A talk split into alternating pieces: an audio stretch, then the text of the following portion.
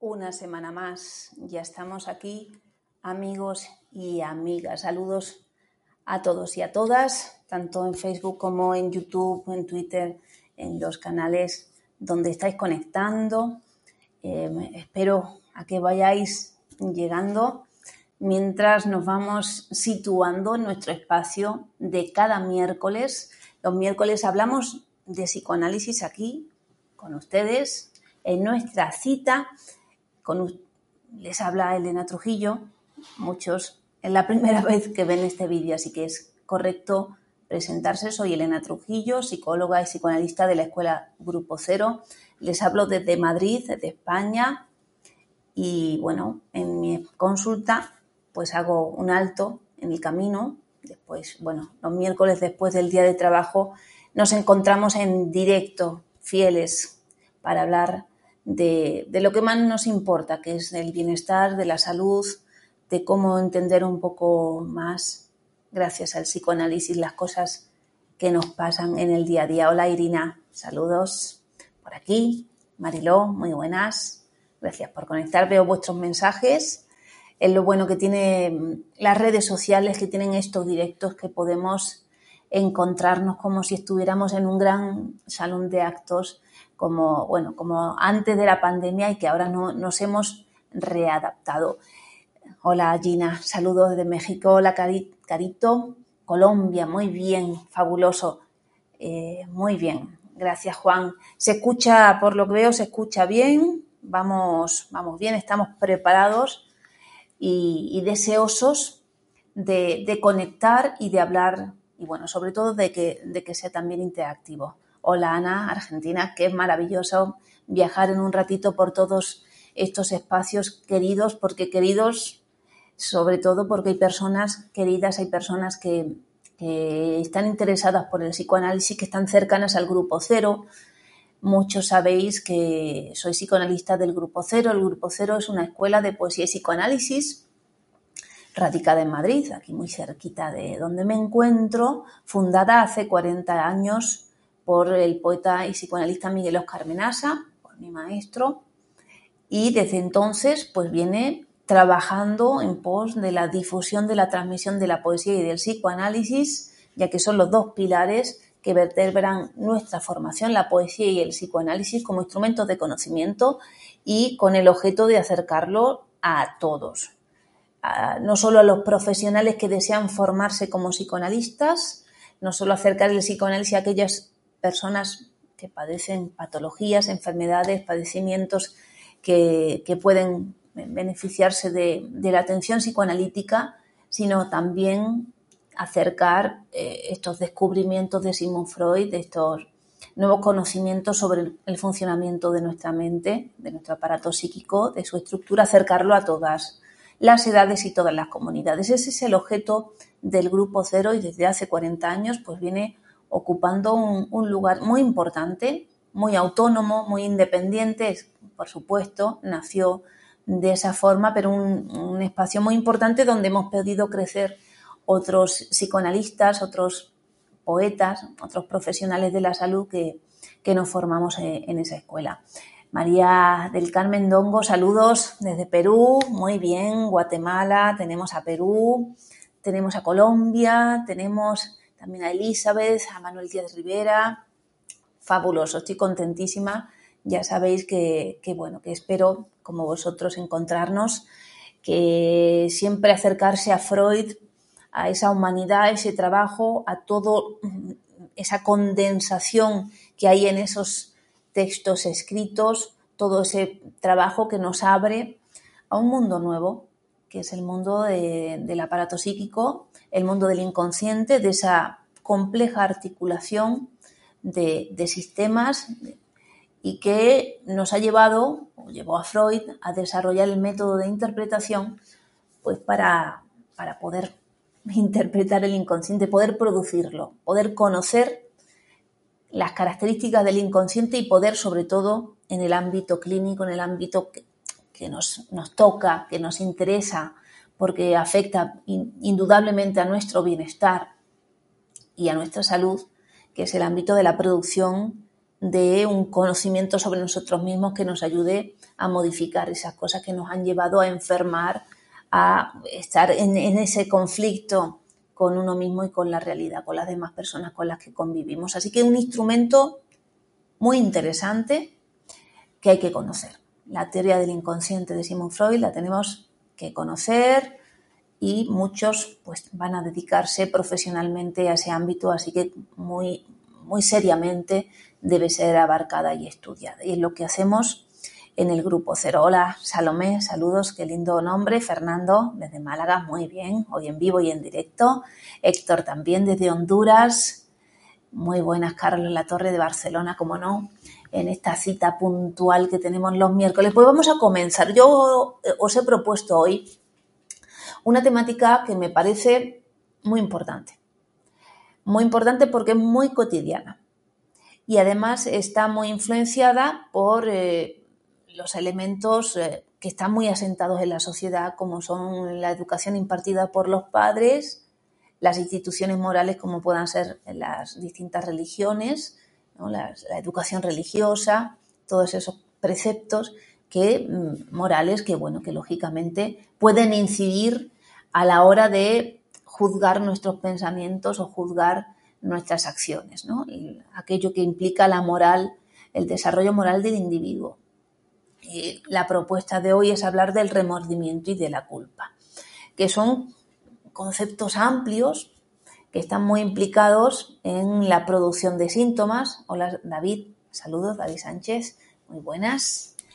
Eh, Adelaida, saludos de México, fabuloso, México lindo y querido. Ya mismo me vais a ver cantando rancheras a este, a este paso con, tantos amigos mexicanos y con la profesora mexicana. Algún día van a caer las rancheras. Vamos a, a cantarlas también. Por ahora vamos con los tangos.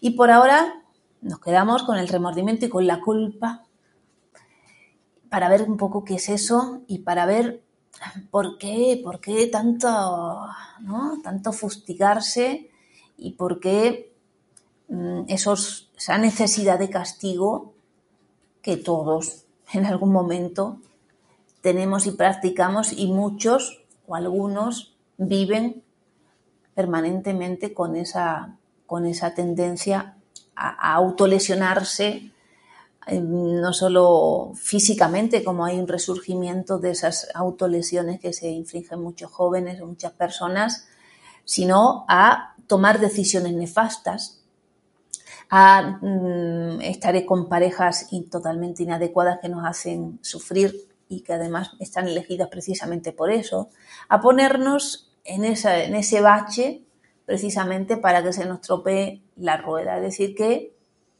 el destino nos persigue, pero nosotros lo ayudamos. ¿De acuerdo? Vamos a ver un poco eh, la guía del texto que, he traído para hoy y lo vamos conversando juntos. ¿De acuerdo, Marlene?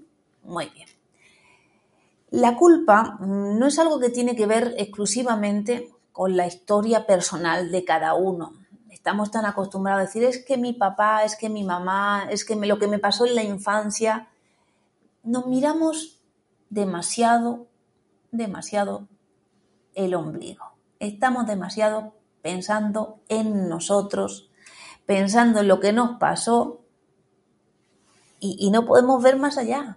No creemos que somos un eslabón de una cadena, que es la cadena humana, que formamos una parte minúscula de la cultura, del progreso de esa cadena de seres humanos que a lo largo de miles de años pues han ido dejando eh, las semillas de lo que luego es nuestra cultura, de lo que luego son las organizaciones sociales, la estructuración de la familia, las distintas formas de pensar, la ideología en cada uno de, bueno, de las distintas ideologías existentes y que se instalan en nosotros inconscientemente y que influyen muchísimo en nuestros modos de vida, ¿no? Entonces todo eso no viene de nuestro ombliguito o de nuestra papá y nuestra mamá, sino que viene pues, de una estructura humana de más larga data. El precio pagado por el ser humano, por el progreso de la cultura, reside en la pérdida de felicidad, por el aumento del sentimiento de culpabilidad. y ahora decimos, joder, pero qué caro, qué caro nos ha salido la cultura. Prefiero que no haya cultura. Claro, cuando hablamos de cultura, esto está tomado del malestar en la cultura, un texto fabuloso de Sigmund Freud.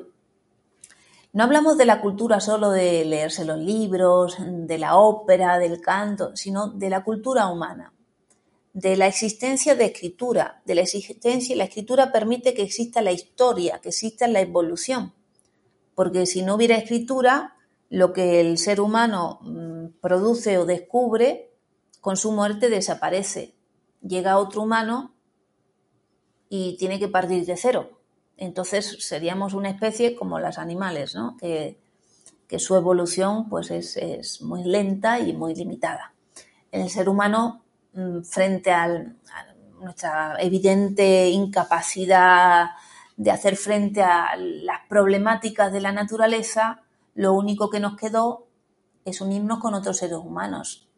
Es renunciar a parte de la agresividad que los demás nos suscitaban como, rivales, eh, limitar esa hostilidad, eh, aprender a comunicarnos y a cooperar con ese otro humano que como yo está sometido al frío, al hambre, a las necesidades, a las inclemencias eh, que, se muestran y que nos hacen enfermar, padecer o morir.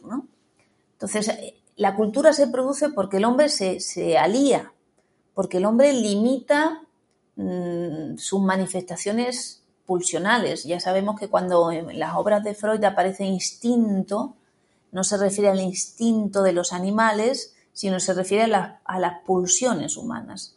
El ser humano tiene pulsiones, ¿de acuerdo? Serían semejantes a lo que entendemos por el instinto en los animales, pero no es lo mismo porque los animales no necesitan que haya otro animal que les enseñe, ¿no? Otro animal de su misma especie que les enseñe, sino que instintivamente cuando llega su periodo de maduración orgánica desarrollan esa función determinada como un elemento adquirido por su especie para la subsistencia.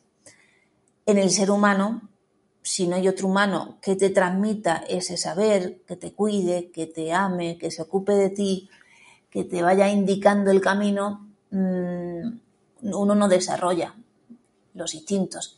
Y las pulsiones son como una, una condición establecida en nosotros del orden del orgánico y que precisa eh, su, expresión, que demanda su, su, descarga, pero que precisa, para esa descarga, precisa de la existencia de otro humano que modalice la producción en nosotros de, de esa estructura del aparato psíquico, porque si no, no se desarrollaría en nosotros ni el lenguaje, ni el aparato psíquico, ni esa estructura que nos va a permitir pasar de ser, de ser animales a ser humanos, ¿no? que es el proceso de la constitución psíquica, ¿no? que es el paso de la animalidad a, al, al ser parte de la especie humana. Pero hay un precio, hay un precio que el hombre tuvo que pagar y que cada uno de nosotros, cuando nace como bebecito, y está en la familia y crece y va teniendo que cambiar sus comportamientos y va teniendo que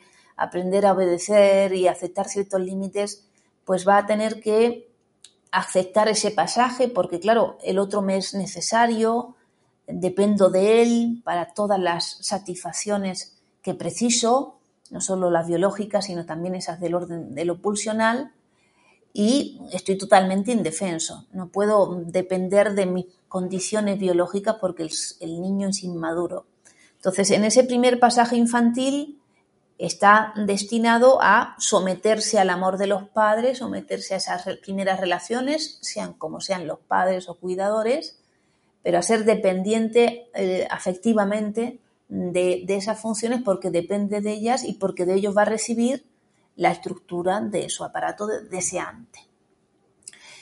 Y ¿no? en ese pasaje, en eso que yo heredo, en esas relaciones familiares, en esas primeras relaciones afectivas, viene inconscientemente esa estructura del lenguaje, viene inconscientemente esa cultura que se inscribe en nosotros también como ese complejo de Edipo que decimos, ¿no? como esa, esa puntuación que va a estructurar el aparato psíquico y que va a poner un límite a esa descarga pulsional y que va a permitir que no solo determine esa descarga erótica, eh, esa búsqueda inmediata de, descarga de, placer, eh, sino que también se establezcan otras, eh, otras satisfacciones, que precisan mm, de toda la satisfacción precisa de un elemento de la realidad. Y los elementos de la realidad vienen condicionados por esa independencia que el niño no tiene y viene condicionado por la existencia de otro humano que haga posible aportar esos elementos que te, que te van a satisfacer. Entonces, esa evolución de un primer aparato psíquico primitivo comandado por esa descarga pulsional a un aparato que se tiene que modalizar para tener en cuenta unos límites, para tener en cuenta una primera estructura del deseo que establece esas, eh, esas relaciones de parentesco en la familia que luego nos van a permitir establecer las relaciones con otros humanos y la modalización también de los elementos simbólicos que se van a instalar en nosotros, lo que vamos a llamar el super yo, ¿no? como heredero de, de esas figuras paternales eh, que van a tener un lugar, van a estar alojadas en nuestro propio aparato psíquico, ¿no? que no van a dejar de, existir en nosotros, sino que van a estar en nosotros. Entonces, muy interesante todo ese, ese pasaje, esa producción humana, que Freud la, la, describe teóricamente para que la podamos entender y que además no es él el que se lo inventa porque le apetece de esa manera, sino que ya viene, eh, viene descrito a lo largo de la historia de la humanidad, ¿no? como él trae el mito de Sófocles, el mito de, Edipo, pero como que hay otros mitos que hablan de, de la necesidad del hombre de, producir esos lugares, ¿no? de producir esos límites. Son productos de la cultura humana para que existe el humano como tal, para que el humano pueda fortalecerse con esos vínculos y esos lazos, ¿no? esos brazos que se van articulando. Hay muchas imágenes. Cuando pones en el, en el navegador, pones trabajo, cooperación, eh, aparecen muchas imágenes de esas de, brazos que se agarran, de personas así que, están juntas. Claro que a veces son insuficientes para mostrarnos la importancia, el valor, para que estemos nosotros hoy aquí, en el siglo XXI, en el año 2022, para que podamos gozar del Internet, de la mesa, de la casa, de la, de la, pinturita de labios, podemos gozar de tantas cosas que han sido el producto efecto del trabajo de otras personas, de la inteligencia de otras personas, del deseo, del producto de guerras, el producto de muertes, de personas que lucharon en contra de, de, que hubiera este tipo de chaquetas o de que hubiera cubiertos para comer o que hubiera raíles de trenes que conectaran una ciudad con otra. Es decir, que el, el progreso humano siempre ha estado condicionado por una ganancia y por una pérdida. ¿no? Pues aquí la cultura para nosotros va a traer una pérdida de la felicidad si entendemos la felicidad como esa vía, esa autopista abierta que el niño tenía para la satisfacción pulsional, ¿no? donde su aparato estaba regido por ese principio del placer, por esa tendencia a la descarga inmediatamente, sin tener en cuenta si era pertinente, si no era pertinente, si se podía, si no se podía. Claro, luego vemos todo lo que hemos renunciado para poder estar aquí frente a otras personas. Hemos renunciado a ir desnudos, hemos renunciado a no ducharnos, hemos renunciado a decir las groserías que nos dé la gana, hemos eh, tenido que ir a la escuela. Hemos hecho tanto, ¿no? Tanto camino en, nuestra pequeña vida, eh, camino que el hombre ha recorrido a lo largo, ya digo, de miles de años que ha ido conquistando cosas y que luego se han ido quedando como instaladas en nuestro propio aparato y nuestra cultura, dándonos, ¿no? instalando la educación infantil cuando eh, hace un siglo no existía el concepto de niño, por ejemplo, ¿no? Y los niños iban a, trabajar, no tenían escolaridad ni tenían derechos especiales, ¿no? No existía ese concepto. Es decir, que hay cosas que son tan recientes, logros que son tan recientes y sin embargo nos parecen que han existido siempre, ¿no? Los matrimonios eh, por amor es una cosa reciente en la historia de la humanidad. Eh, en general los matrimonios, esa unión que se supone que es por amor para conformar familias, eran cuestiones eh, concertadas de, cosas de castas, cosas económicas, que se establecía la mujer como un objeto de intercambio y como un objeto de más imprescindible para la procreación de hijos, ¿no? ya que el hombre sin la mujer no puede reproducir la especie. Por ahora todavía somos útiles para eso. Entonces, interesante. ¿no? Ese acceso a la cultura que me da ese trabajo, me da esa cooperación, me da los beneficios de pertenecer a una comunidad, de no tener que empezar con el taparrabos y conquistar todo lo que ha, descubierto y avanzado el hombre. Ya me nazco y vengo a una ciudad con hospitales, eh, con carreteras, con ayuntamiento, con escuelas, con profesores, con psicoanalistas. Entonces, recibo todo eso, sí, pero a costa de que hay un límite para tu satisfacción. Dice, claro, eso ya es un precio que pagamos. Y estamos hablando de culpa, sentimiento de culpabilidad inconsciente, no es una culpabilidad consciente.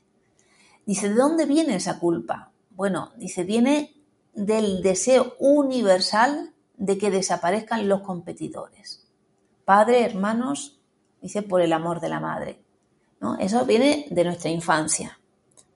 Pero de nuestra infancia social, de nuestra infancia como especie, donde todavía no había, como no había estructura familiar, ¿no? no había la figura del papá o de la mamá, ha habido distintas evoluciones en, la familia, no había eh, eh, momentos históricos donde eran las madres tenían los hijos y los padres eran indeterminados, ¿no? Eran los hombres, pero no era, este es tu papá, no. Eh, decir, que, ha habido una evolución para que el papá, la mamá y los nenes organicen una estructura familiar, se han considerado una estructura familiar. Es una, un, avance, un logro eh, producido a lo largo de, de la historia. ¿no?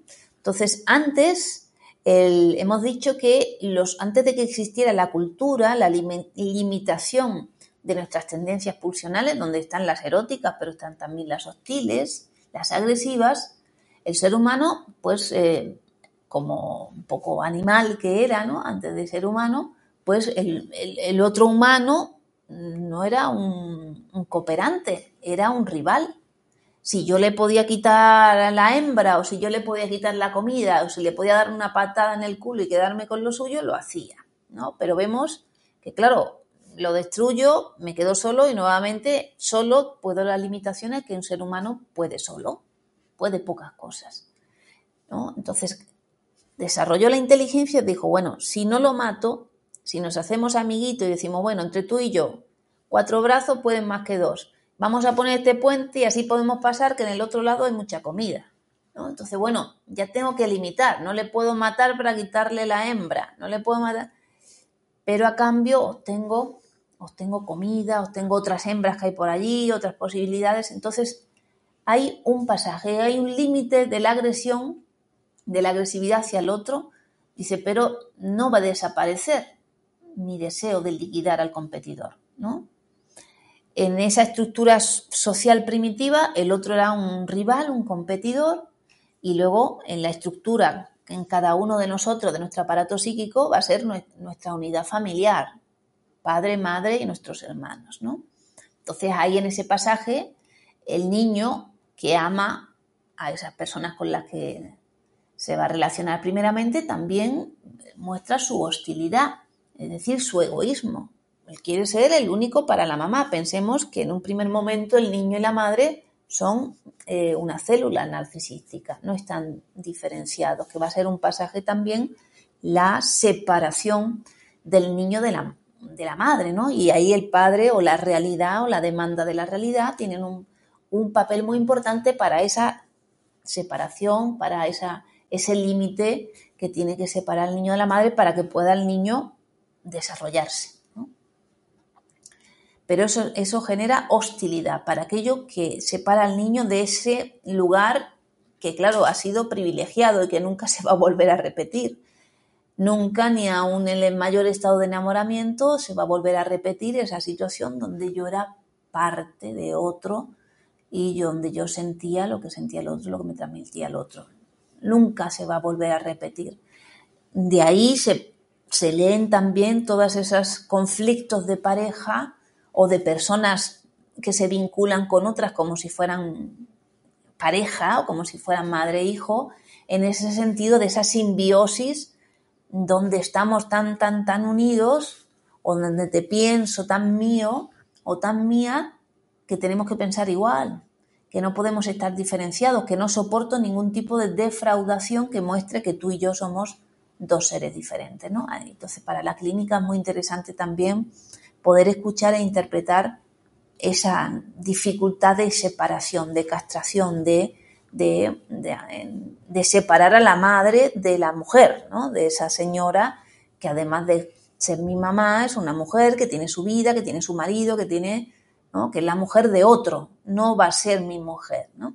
Entonces es interesante esa cuestión que va a estar relacionada con la formación del super yo, como hemos dicho, el heredero del complejo de Edipo, la, instalación de esa autoridad de los padres, que nos pone a los padres como ideal, pero a la vez nos indica que ese lugar no lo podemos ocupar, ¿no? Aunque lo anhelemos, no lo podemos ocupar porque está reservado para ellos, ¿no?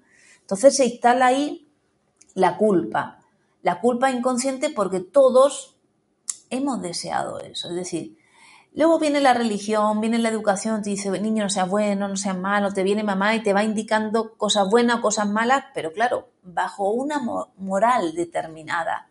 Hay muchas morales, ¿no? No todas las morales son iguales, no todas las morales piensan que eso es bueno o son malos. ¿no? La moral no lo puede regir todo. ¿no? La ética es más importante que la moral, por ejemplo, ¿no? Entonces está la ética profesional, está la ética en la educación, está la ética en, la sexualidad, bueno, ya es el desarrollo ético que sustente un determinado comportamiento en un determinado área. Pero la moral, ¿no? Es como prejuzga, limita, censura, pero no bajo una, unas condiciones eh, eh, ideales, bajo un ideal determinado o bajo una ciencia determinada, para nada, ¿no? Bajo una creencia que se considera ¿no? dogmática, porque además lo que te dice tu mamá va a misa, tu mamá te dice que eso es malo y, uno lo tiene aquí. ¿no? Luego para sacarle a esa persona de que eso es malo y que eh, fuera de, esa concepción de bueno o malo hay otra manera de mirar las cosas, ya es un trabajo, ¿no? que es también el trabajo que se realiza en psicoanálisis, poder sacar ese sujeto que ya no es un niño, que es un hombre, que es una mujer adultos, que tienen que tener una forjar una vida independiente, forjar sus opiniones propias, sus criterios propios y que están todavía condicionados bajo esa vocecita interior o bajo eso que, para uno es esa fidelidad a ese primer amor y que te está condicionando para no poder mirar más allá o no poder vivir la vida que te toca vivir en condiciones, claro, diferentes a esa que, la mamá le enseñó a su nene o a su nenita, pero que tú ya no, no eres, ¿no?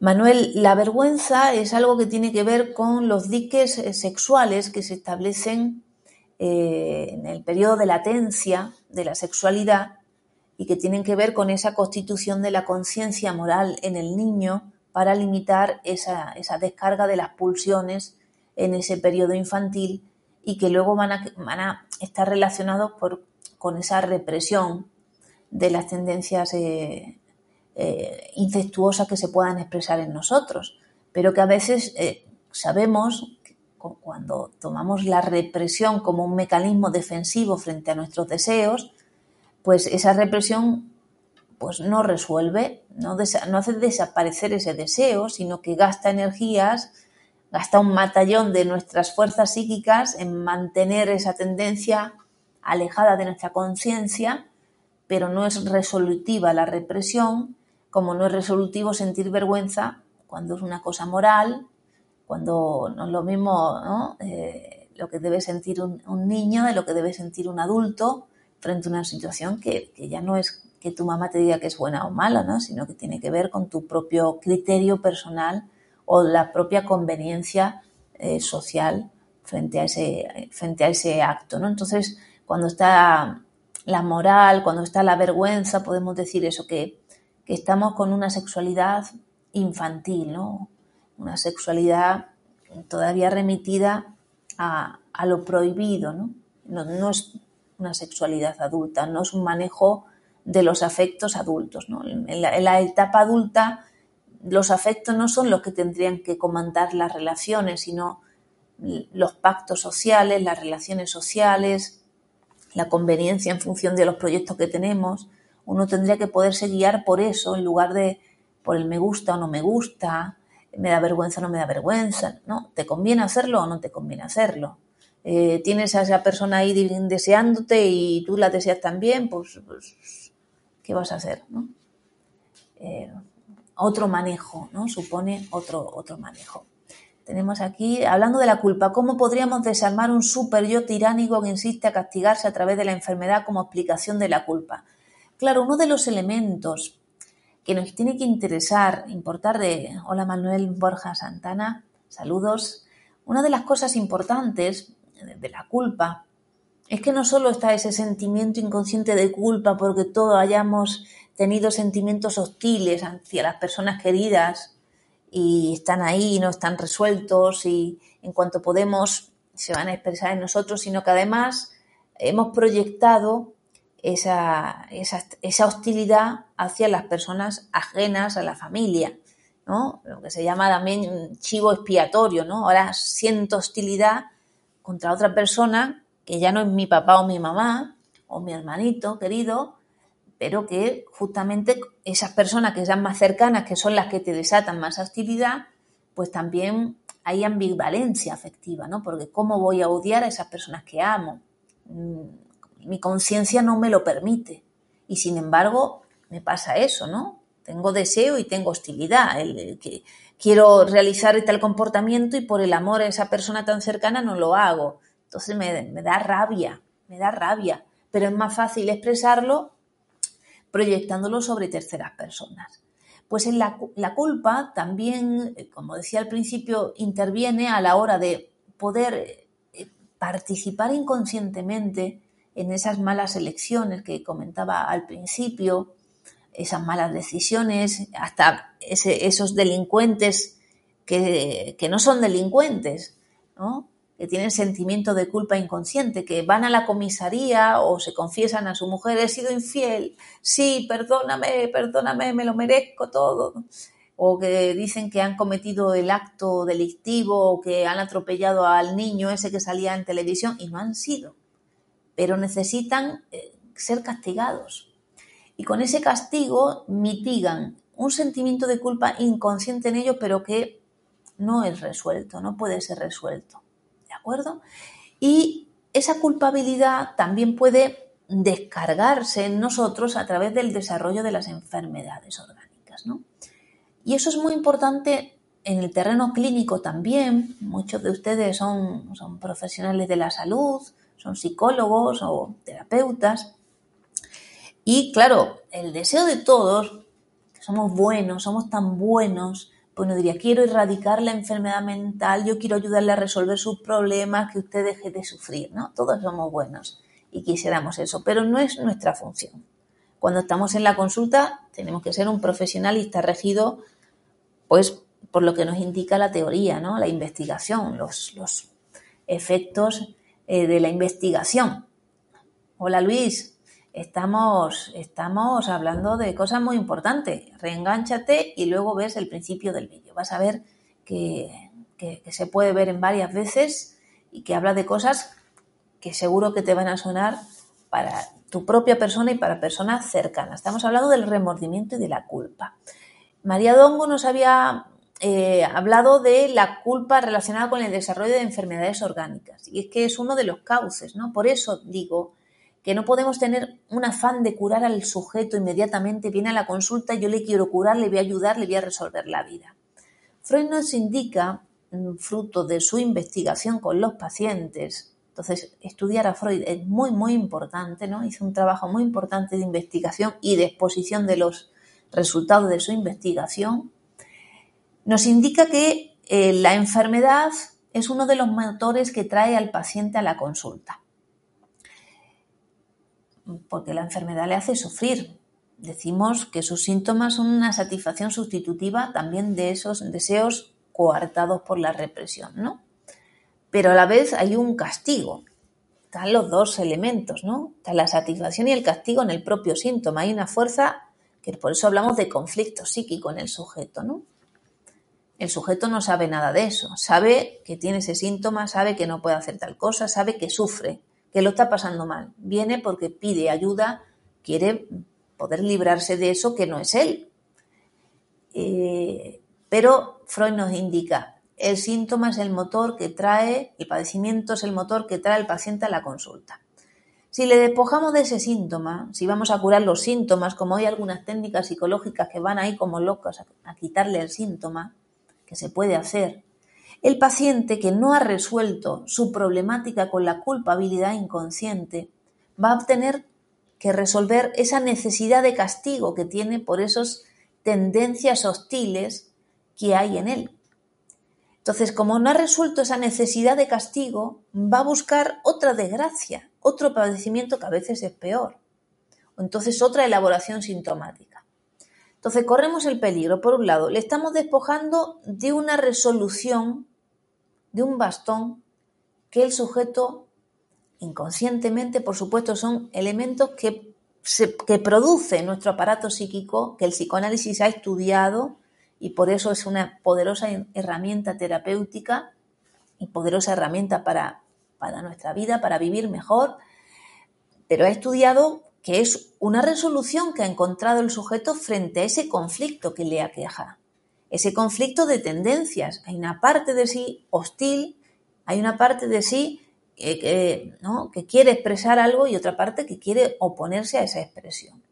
Entonces, hay un canje, una manera de gestionar ese conflicto que va a ser la producción sintomática.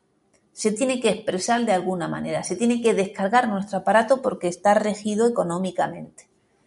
Entonces, el síntoma sí lo resolvemos rápidamente sin resolver la problemática eh, psíquica, eh, que, es la productora etiológica de esa producción patológica, que le quitamos el bastón diciéndole usted puede caminar, el paciente no solo se va a sentir mal porque, porque no se ve capacitado para caminar, aunque pueda, sino que además va a desconfiar del proceso terapéutico y va a abandonar el tratamiento. Entonces no es el objetivo, el objetivo que le tiene que servir el tratamiento a un paciente es para fortalecerse, para gestionar ese conflicto que hay en él y para que lo pueda resolver de una manera diferente a ese proceso de la represión, a ese, ¿no? a ese rechazo, como si fuera una dictadura en nosotros, ¿no?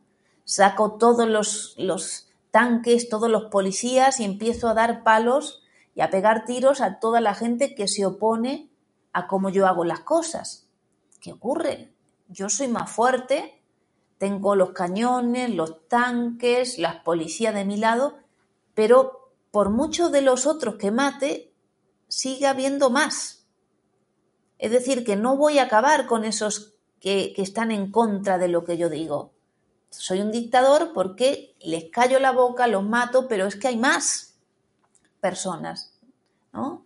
Entonces, que no es tan fácil callar a esa otra tendencia que hay en nosotros, aunque yo saque los tanques, aunque yo saque la represión no se calla esa otra tendencia que forma parte de nosotros, de nuestra vida psíquica y que tiene que ser integrada en nuestra estructura de vida. Muy importante. Yo creo que con esa imagen de un país y de, ideas diferentes, por supuesto que hay ideas diferentes y personas que, que piensan las cosas diferentes, pero que tienen que poder llegar a convivir pacíficamente, poder expresarse y poder entender que a veces hay que dar una de cal y a veces hay que dar una de arena, ¿no? Que no pueden ser siempre las cosas de una única manera. Entonces, eh, la labor del tratamiento, en primer lugar, es ir pudiendo ayudar a esa persona a comunicarse, sabemos que tiene que asociar libremente para que podamos llegar al foco donde se produce la represión, que van a aparecer conforme nos vayamos acercando, van a aparecer las resistencias, ¿no? y tenemos que, por eso, establecer esa relación transferencial con el paciente, esa relación eh, que nos va a permitir sostenernos frente a esas turbulencias cuando nos acerquemos a ese punto conflictivo, tener al paciente de nuestro lado, tener eh, su confianza en el proceso terapéutico para que nuestras intervenciones puedan ser bien acogidas por su parte y para que puedan estar además cercanas a lo que el paciente ya se va dando cuenta.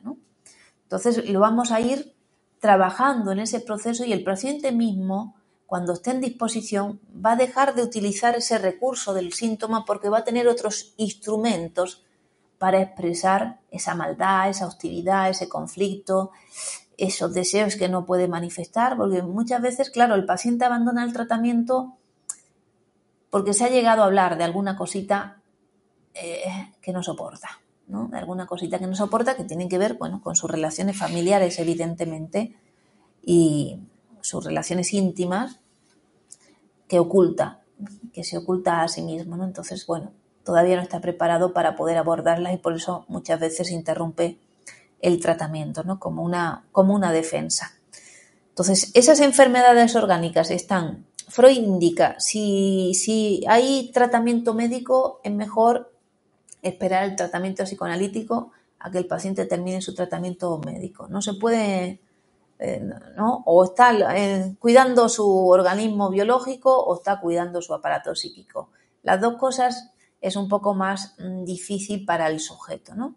Entonces, si entendemos que muchas de esas patologías orgánicas tienen esa etiología psíquica, entonces nos vamos a centrar en el tratamiento psíquico y vamos a saber que ese tratamiento nos va a llevar a un mejoramiento de esa situación orgánica del paciente y a poder utilizar también los recursos sanitarios, sociales, que le van a ayudar a restablecer su organismo porque ya no va a necesitar de ese sufrimiento, de esa penitencia, de ese castigo que supone su padecimiento. Por ejemplo, un caso que traían mis compañeras en, una de sus publicaciones era de una señora, una mujer, que viene a consulta porque tiene mm, graves discusiones con su marido, su marido le maltrata y ella no interrumpe su, relación de pareja pese a saber, bueno, que es una relación pues peligrosa para ella, ¿no? Y relata, pues, eh, que viene de una familia donde eh, su padre también era, ¿no? Era hostil en su relación con su madre y su madre, eh, ¿no? Pues, pues le, reclamaba a su padre y tal, su padre se acabó abandonando. Abandonando. Y ella, en ese desarrollo terapéutico, va a llegar a decir que ella hace responsable, que tiene hostilidad con su madre, porque la hace responsable de haber exigido a su padre cambiar su comportamiento. Y ella siente que su madre echó a su padre, ¿no? Que, no lo amó lo suficiente y que por su culpa, pues, pues ella vivió sin padre, ¿no? Se siente abandonada. Y ahora tiene ese marido que la maltrata, que su madre no está para nada de acuerdo con esa relación, pero es una manera de castigarse y de castigar a su madre, manteniendo esa perniciosa relación amorosa, pues mata dos pájaros de un tiro, ¿no?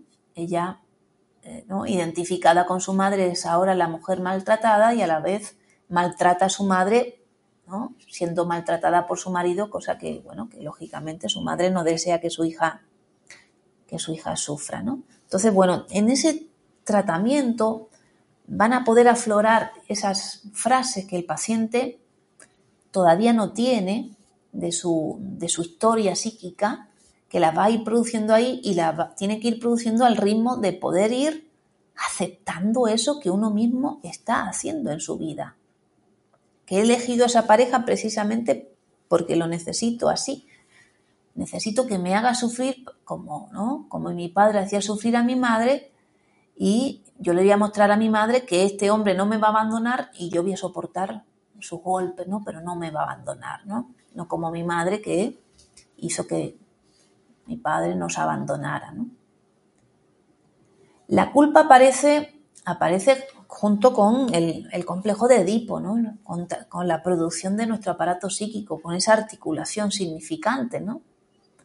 Ahí es donde se simboliza, ¿no? El nombre del Padre, que tiene que ver con esa producción eh, histórica de, la cultura humana, ¿no? Que es esa, eh, la horda totémica donde, donde había un padre que limitaba eh, la, satisfacción instintiva a sus hijos, ¿no? el acceso a la sexualidad era limitado por ese padre, los, los hijos se, alían, matan al padre, ¿no? Y se pone uno de ellos en el lugar del padre y se vuelve a repetir esa misma escena hasta que eh, aparece la primera estructura, la primera ley, el primer eh, establecimiento del derecho, ¿no? Donde hay límites por primera vez, ¿no? Porque si no se repite la historia, no acaba nunca esa situación. Entonces, como, como digo, la cultura es un paso que limita nuestra felicidad, limita nuestra descarga, nuestro camino directo a la satisfacción, pero a la larga nos da otras satisfacciones como la supervivencia, como la satisfacción de la sexualidad, del amor, de la amistad, de, de los logros donde puedo acceder con muy poco esfuerzo a grandes beneficios por el hecho de pertenecer a la comunidad humana. Pero eso exige ciertos límites en mí, ciertas renuncias en mí, ¿no? Que no se hacen de buen grado, ¿no? Que es todo el pasaje que hacemos como humanos y que la neurosis nos marca como, como ese, esa patología de esa, ¿no? de esa incorporación a la cadena humana. ¿no? Hay algo en nosotros que se revela frente a esa renuncia instintiva, frente a ese, esa generosidad que tenemos que desplegar para poder trabajar para, bueno, para nuestra especie, no solo para la satisfacción de mis necesidades, sino para que otros seres humanos también tengan satisfacción de sus necesidades, para que los hombres del futuro también tengan satisfacción de sus necesidades, ¿no? Lo que se llama deuda simbólica, esa institución que viene por, por, la constitución eh, de, de, todo, de todo eso que tengo que heredar, ¿no? No todo tengo que heredar como por mi cara bonita, todo, sino yo también. Eso tiene un precio, ¿no? O lo pago con ese trabajo humano o lo pago con culpa, ¿no? La culpabilidad va a venir a perseguirnos por no, por no estar cumpliendo ¿no? con esa estructura del super yo, como decía antes también eh, Carmen. El super yo viene a recordarnos, ¿no? Eh, no hace falta que venga el policía para decirte no estás cumpliendo con, lo que se espera de ti. Es que lo vamos a tener en nuestra cabecita, ¿no? Que lo que nos dicen, no estás cumpliendo las expectativas que hay sobre ti. Entonces viene el desarrollo de la culpa y por tanto la necesidad de castigo que viene en esas malas decisiones, en esa, ¿no? Que el psicoanálisis ayuda a resolver mucho eso también porque nos, nos enseña a que es más fácil pagar con dinero que pagar con la vida.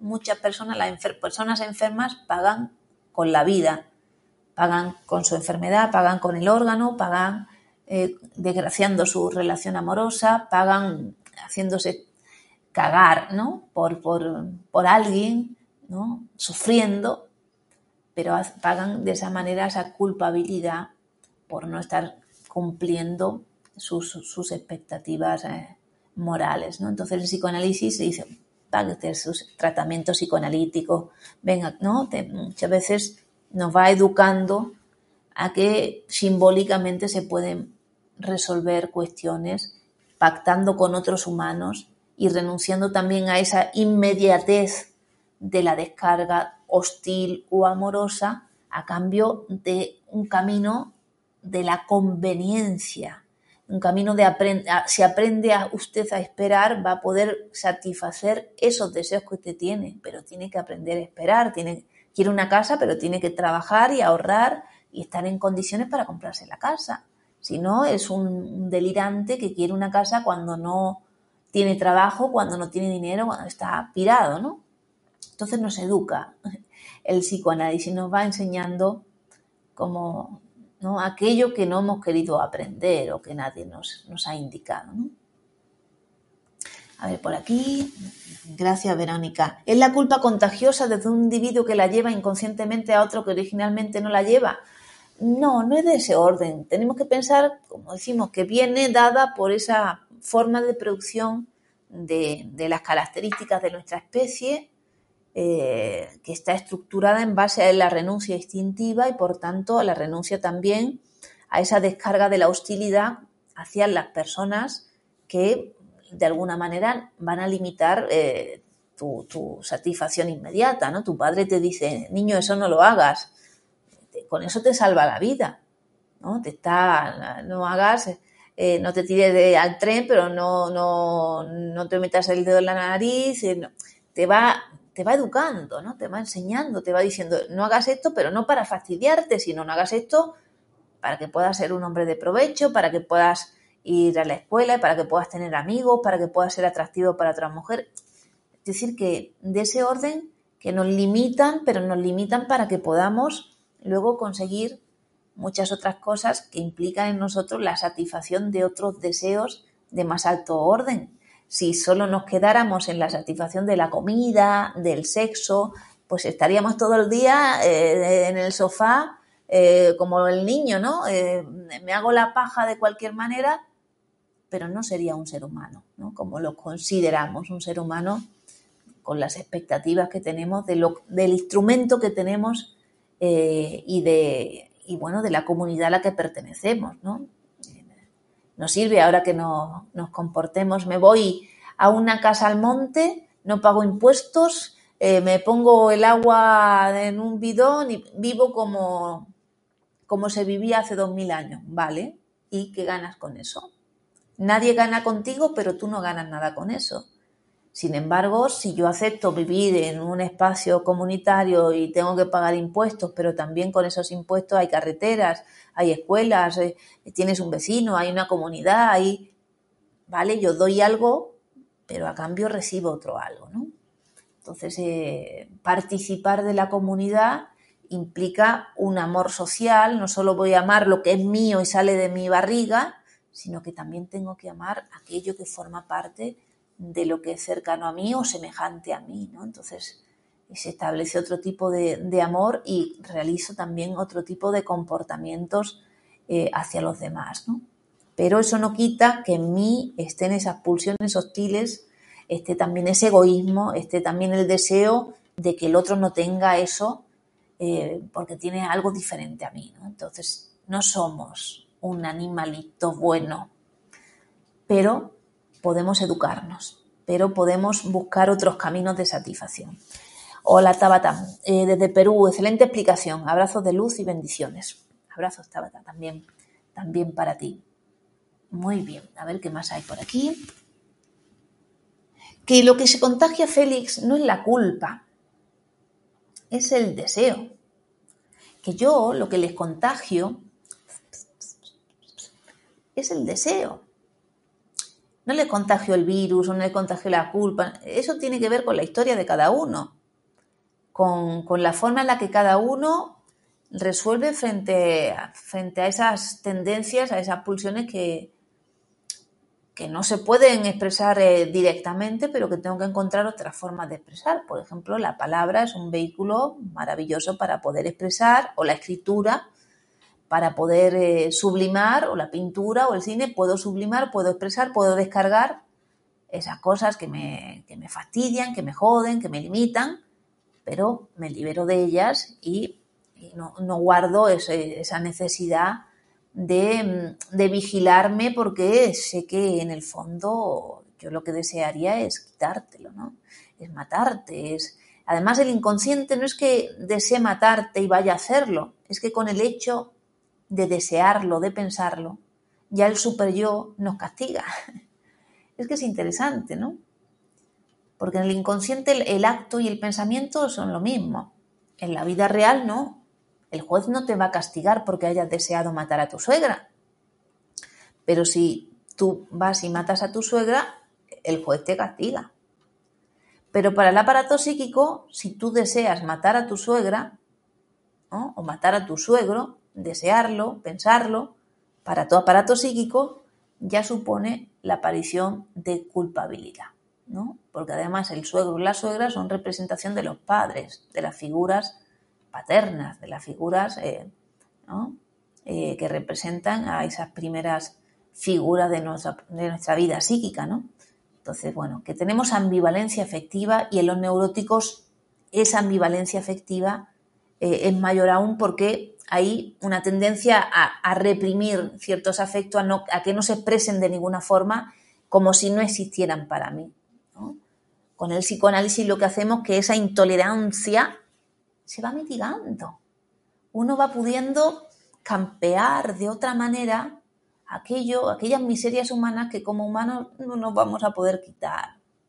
Que no soy tan buena, pero esas partes de mí egoísta que existen, agresivas que existen, bueno, tengo que aprender a expresarlas, a gestionarlas, a utilizarlas de otra forma que no me enfermen, que no me hagan hacer mala sangre, que no me hagan hacer una cagada que me afecta a mí y que seguro afecta a otras personas. Entonces, no puedo conseguir otros caminos que existen, que son viables y que están permitidos y que a veces hasta hacen gozar a la otra persona, como por ejemplo en las obras artísticas, eh, el, valor de esas obras es como el, artista, el poeta, ha podido mm, expresar esa misma pulsión eh, a través de, los instrumentos estéticos de manera que ha conseguido el objetivo y me, me, lo está regalando, me lo está mostrando y me está generando un placer, un placer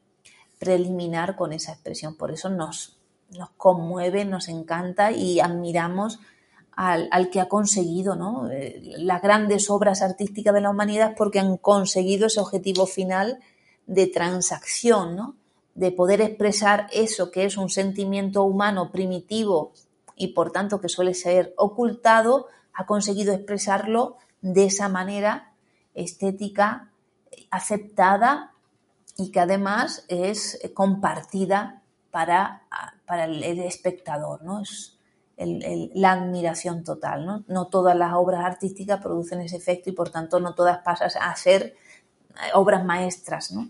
Muchas, pues, pues bueno, no, no representan gran, gran capacidad estética o gran logro, ¿no? Muchas de ellas son tan directas que parecen una fantasía neurótica y por tanto no producen ninguna satisfacción al que la ve.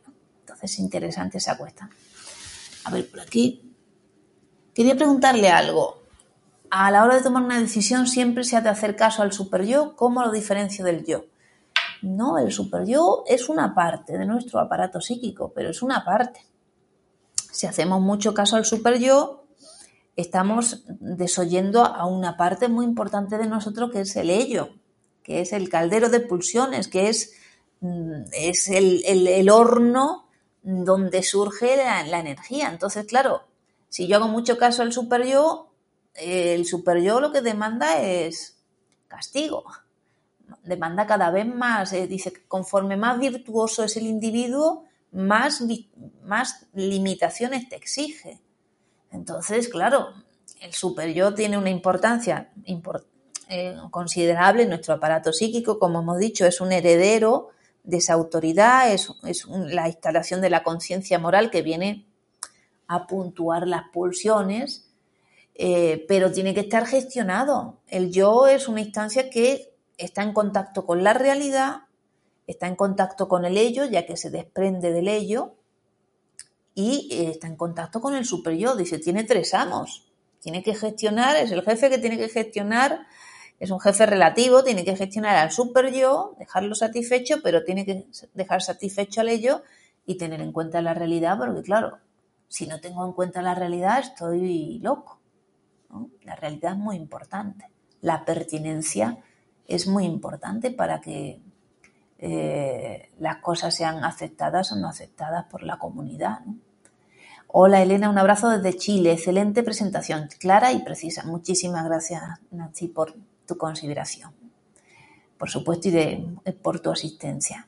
Agradeceros a todos que estéis, que estéis aquí cada miércoles y que además pues compartáis con, otras personas la existencia del canal, la, la, existencia de estos vídeos que cada semana, bueno, pretenden pues eh, abrir un poquito nuestro trabajo al mundo, acercaros al psicoanálisis, acercaros al grupo cero, a ese espacio tan, tan importante para, la cultura humana, ya que es, mantener vivo ese legado de, de Sigmund Freud y utilizar a la poesía también para que eh, como vehículo pues, pues, pues siga adelante ¿no? y supere también todas las oposiciones sociales eh, que existen a, bueno, a incorporar bueno, los descubrimientos psicoanalíticos que son como el, inconsciente, ¿no? Eh, no tienen en cuenta la moral, el inconsciente es amoral. Entonces, bueno, puedes, pues levanta a veces un poco de ampollas. El remordimiento, no hemos dicho nada. Bueno, el remordimiento está una cosa una cosa es que yo cometa, ¿no? Eh, que la tablet era de otra persona, yo voy y me la agencio, me la quedo, y yo sé que eso no está bien. Y luego me viene el remordimiento, digo, hay que ver cómo he hecho eso, y la persona que, no tiene la tablet, ¿qué hará? Y me empiezo, ¿no? Entonces mi moral me ataca, me castiga, pero es una, es una culpa consciente la que nos tiene que importar, la que está implicada en toda esta complejidad de producción de los síntomas, de producción de enfermedades orgánicas, la que persigue al sujeto sin que el sujeto lo sepa, ¿no? Ese mal karma que lo tienes ahí pegado detrás tuya y que tú no lo sabes y que tú además lo has creado, esa es la que nos interesa, ¿vale? Y esa es la que te quita el sueño y esa es la que te angustia y esa es la que nos lleva al fin y al cabo al diván del psicoanalista, porque es la que no sabemos gestionar. Porque yo puedo saber que robar la tablet no estaba bien. Entonces, bueno, puedo llegar a decir, mira, devuelvo la tablet o ya no lo hago más. Es decir, yo puedo gestionar mi comportamiento. He tomado esa decisión y puedo arrepentirme. Pero las decisiones inconscientes yo no sé que las he tomado, yo las padezco, las vivo, vivo sus consecuencias produzco consecuencias en mí por, por esos actos o esas omisiones de esos actos. Entonces, eso es eh, ese saber que no tengo, eh, que lo tengo inconscientemente y que solo el psicoanalista me puede ayudar a extraerlo, es la que es el que no es un poder que no puedo del que no puedo servirme para modificar mi comportamiento, para saber qué cosas tengo que cambiar o a veces me separo de mi familia, me separo del trabajo, me, me cambio de vida creyendo que voy a dejar atrás ese, ese karma y el karma viene conmigo, porque no depende de esa realidad, depende de tu posición psíquica, ¿no? Entonces, muy, muy importante, muy importante el psicoanálisis. Este instrumento yo repito e insisto, entiendo que ustedes cada vez lo entienden, lo entienden más, se dan cuenta mm, de que además eh, no solo es que Freud se sentó o que se puso a estudiar con los pacientes y escribió y fue un hombre muy inteligente, sino que son evidencias de su, de su trabajo, del trabajo de, otros que después de él han continuado el, el proceso de investigación, que han continuado tratando pacientes y que hemos visto en el tratamiento de los pacientes cómo, cómo se producen los resultados, ¿no? cómo se producen el mejoramiento de los síntomas y cómo tiene que haber, como nos indica, ¿no? una movilización de fuerza, una modificación de esos elementos etiológicos en nosotros. ¿No? Tengo que dejar de utilizar la represión y utilizar otro mecanismo ¿no? para producir salud, si no va a volver a acontecer eh, en mí eso porque, porque de mis pulsiones no, no puedo huir, forman parte de mí, van, van a morir conmigo. Tengo que aprender a, aceptar cómo es mi aparato de desear y encontrar nuevas formas de expresión. Entonces, eh, bueno, para encontrar nuevas formas de expresión tengo que curarme un poco de, de mi represión, de mis inhibiciones. Bueno, hay que hacer un trabajo. Así que psicoanálisis para todos y sobre todo para el que lo necesita, para el que tiene síntomas, para que el, es que el neurótico, para el que tenga problemas en la producción de dinero, en la producción de amor, bueno, para que tiene dificultad para vivir ahí, casi le mandamos la ambulancia con el psicoanalista. Así que bueno, ya sabemos que no podemos obligar a nadie, que es una decisión que ustedes tienen que tomar y que nosotros les recomendamos desde aquí. Sí, eh, en, Madrid retrasaron, en España retrasaron el domingo una hora, ahora las tardes son más luminosas, pero las mañanas son un poco más oscuras y tuvimos una semana de reajuste con los pacientes que, están en otros lugares, eh, muchos de ellos Latinoamérica, y que bueno, que tenemos que reajustarnos también, eh, que llega un poco a quitar de nuestro amigo, pero ya el próximo día ya sabes que hubo cambio, cambio horario, que tienes que venir un ratito, un ratito antes. Bueno, Carlos, gracias por, por tu compañía. Eh, bueno, ya no tienen remedio de leer, pero nosotros sí tenemos remedio. Entonces, si uno todavía no ha comenzado su psicoanálisis, pues ya nos están diciendo que es conveniente, que es un instrumento muy interesante, muy beneficioso y que lo podemos utilizar, que, que siempre nos va a venir bien, no va a producir efectos adversos en nosotros, pero sí efectos muy positivos en nuestra vida laboral, social y erótica. Así que, ¿qué más queremos? ¿Qué más queremos? Bueno, yo quiero encontrarme el próximo miércoles aquí con vosotros. Todavía no he dicho el título. Vamos a ver qué título se produce en estos días. Seguro que uno que nos, interesa abordar y, hablar sobre ello. Y, bueno, y que mañana tenemos una cita a las 11 de la noche en horario español con, con Menasa, una cita con las 2000 y una noche, con ese libro, ese libraco o librazo que, bueno, donde nos habla de aforismos, de decires, de frescores, bueno, Menasa siempre en su escritura mostrándonos también ese instrumento poético y psicoanalítico que él maneja eh, de forma tan interesante y con ese estilo tan, tan particular y bueno, que, nos, que siempre parece que nos habla a nosotros y que nos habla en la actualidad, ¿no? Hay textos escritos hace 30 años y parece que está hablando de lo que está pasando ahora en el mundo. Así que una escritura muy interesante la de Menasa y que cada jueves venimos compartiendo con ustedes en Grupo Cero Televisión. Les invito a, que sigamos juntos que nos vayamos encontrando y si desean comenzar su psicoanálisis, pues aquí estoy, Elena Trujillo, desde Madrid, para atenderle y todas mis colegas psicoanalistas del Grupo Cero pues pueden atenderle también como lo puedo hacer yo, a vuestra disposición siempre.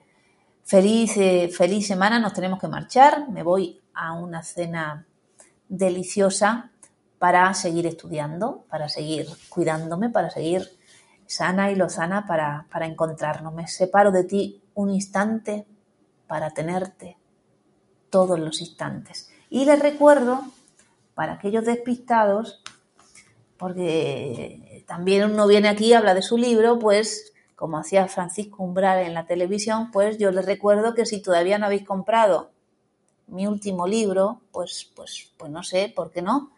Pues las confesiones de una marquesa este último libro, que es un libro de narrativa que acaba de salir, que lo podéis comprar en Amazon, que, me encantaría que lo leyerais, que me digáis qué os parece, que, estoy muy contenta de que se haya producido, estoy muy contenta de compartirlo con, con el mundo, con la realidad, este libro Confesiones de una Marquesa, y bueno, y contenta de seguir escribiendo para seguir publicando. Así que seguimos, que seguimos. Un beso, David. Chao, chao a todos. Nos vemos la próxima semana. Cuidaros mucho, mucho, mucho y hacer las cosas que convengan. Chao, chao.